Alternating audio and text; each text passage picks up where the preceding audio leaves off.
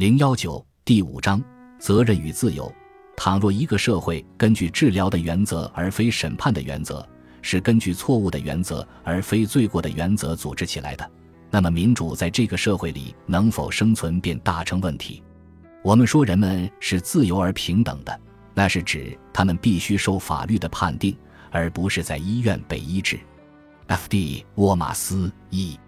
自由不仅意味着个人拥有选择的机会和承受选择的负担，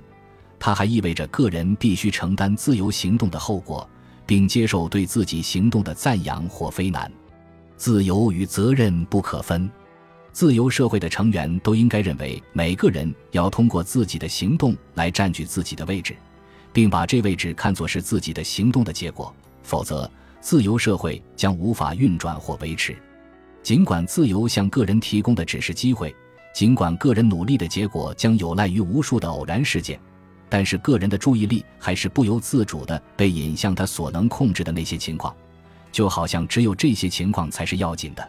既然个人有机会充分利用可能只有他才知道的那些情况，既然通常没有别人能够知道他是否充分利用了那些情况，那么人们自然假定个人行动的结果是由这些情况决定的。除非反正是一目了然的。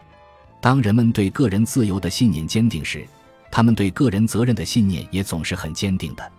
对责任信念明显减弱的同时，伴随着对自由的尊重的衰退。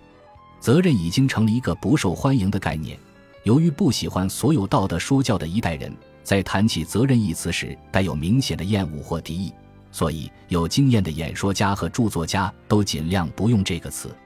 有些人被教导说，不是别的，正是他们无法控制的情况决定了他们在生活中的地位，甚至行动。对于这些人，责任一词常常会引起他们极端的敌意。这种对责任的否认，一般都是由于对责任的惧怕，而这种对责任的惧怕又必定成为对自由的惧怕，因为有建立自己的生活的机会，意味着一项永无休止的任务。意味着，若想达到他的目标，就必须强迫自己遵守纪律。所以，许多人害怕自由，这是毫无疑问的。二，对个人自由与个人责任的尊重一起减弱，在很大程度上是错误的解释科学经验的结果。就有的观点是与相信意志自由紧密相连的，而意志自由的概念从来就没有一个精确的含义。后来，似乎又因现代科学失去了其基础，人们愈来愈相信。一切自然现象都决定于在此之前的事件，或服从于可以辨认的法则，而且人自身应被视作自然的一部分。这样便可导致一个结论：即人的行动及其思维必定取决于外在环境。曾在十九世纪统治科学的宇宙决定论，由此也被用于解释人类行为，而且这样做似乎可以消除人类行动的自发性。人类行动也服从自然法则。而且，除了在最罕见的情形下，我们实际上并不知道人类行动是如何决定于特殊环境的。必须承认，这只是最一般的假设。但是，若承认人的思维活动起码在原则上必须服从相同的法则，显然会排除人之个性的作用，而个性对于确立自由和责任的概念是不可缺少的。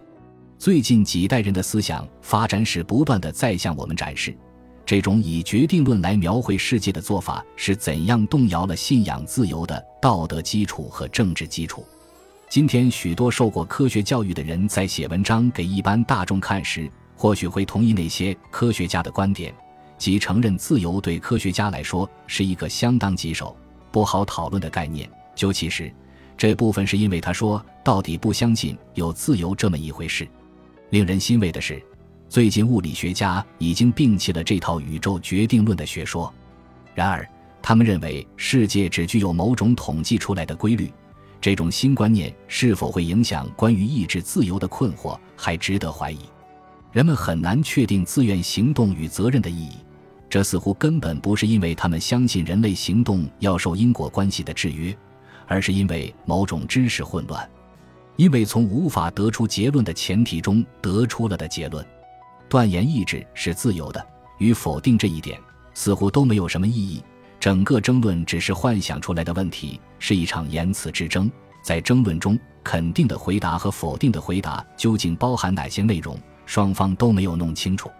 一般来说，自由的一般意义是把自由解释成根据某人自己的意志，而非他人的意志来行动。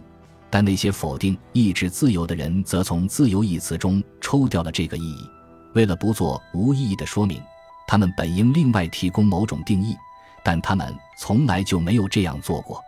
进一步来看，以为任何相关意义上的自由都不承认行动必定决定于某些因素，这种看法经考察被证明是完全没有根据的。当我们考察两派从各自的立场通常所得出的结论时，混淆就显而易见了。决定论者 （the determinists） 通常争辩说，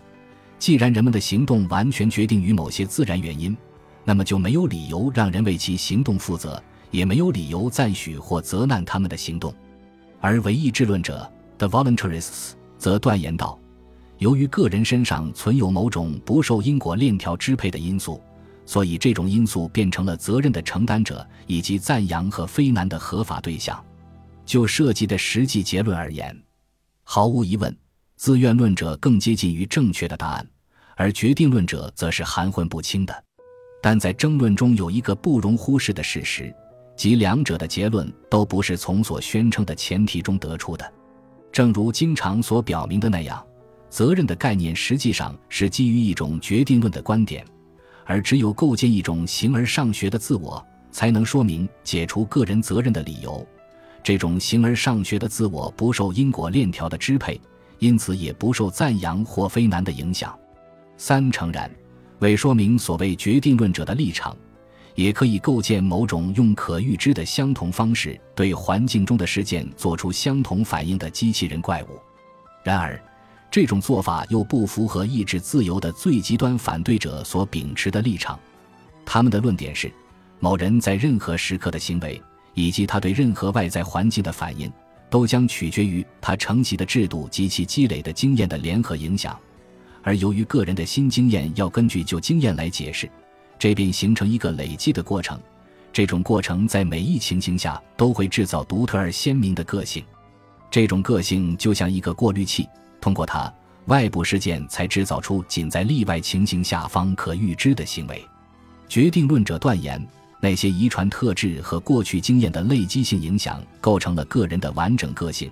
此外，再也没有不受外在环境和物质条件影响的自我或我。这意味着那些否定意志自由的人，有时也会很矛盾地否定某些因素的影响，譬如推理或论辩、说服或责备、对赞扬或非难的期待。这些因素实际上是决定个性的最重要因素。他们还通过个性决定了个人的特殊行动。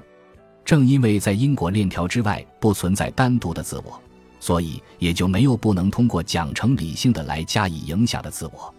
事实上，我们经常通过教育和示范、合理的说服、同意或不同意等方式来影响人们的行为。这个事实或许从未被否定过。这里我们能合情合理地提出的唯一问题是：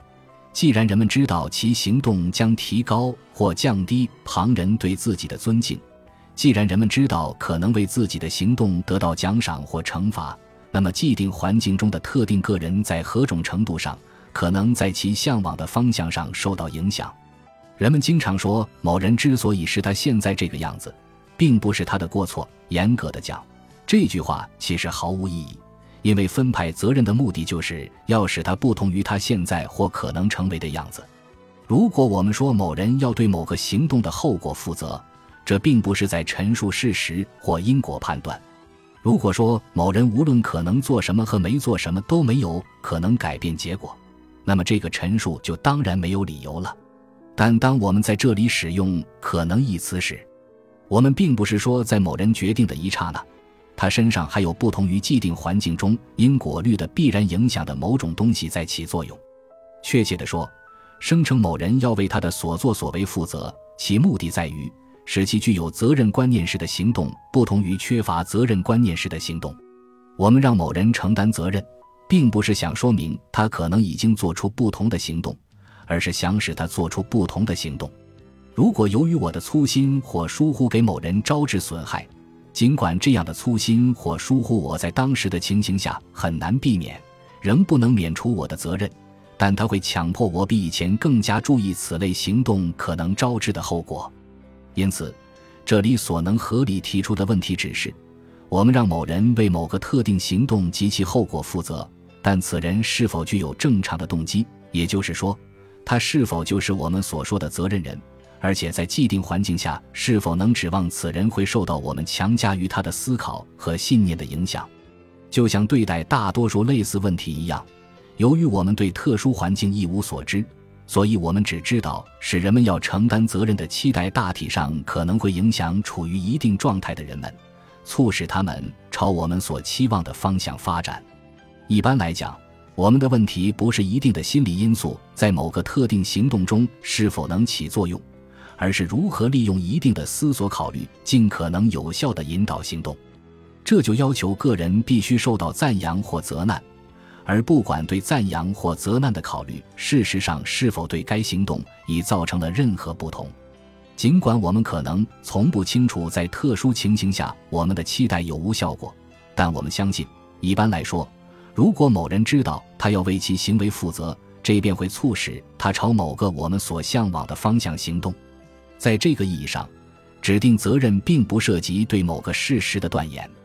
就其性质而言，更应该说是一种习惯。其目的是促使人们遵守一定的准则。至于这样的习惯是否有效，可能永远都是一个可以争论的问题。只有经验告诉我们，它就整体而言是否有效。除此之外，我们就一无所知了。本集播放完毕，感谢您的收听。喜欢请订阅加关注，主页有更多精彩内容。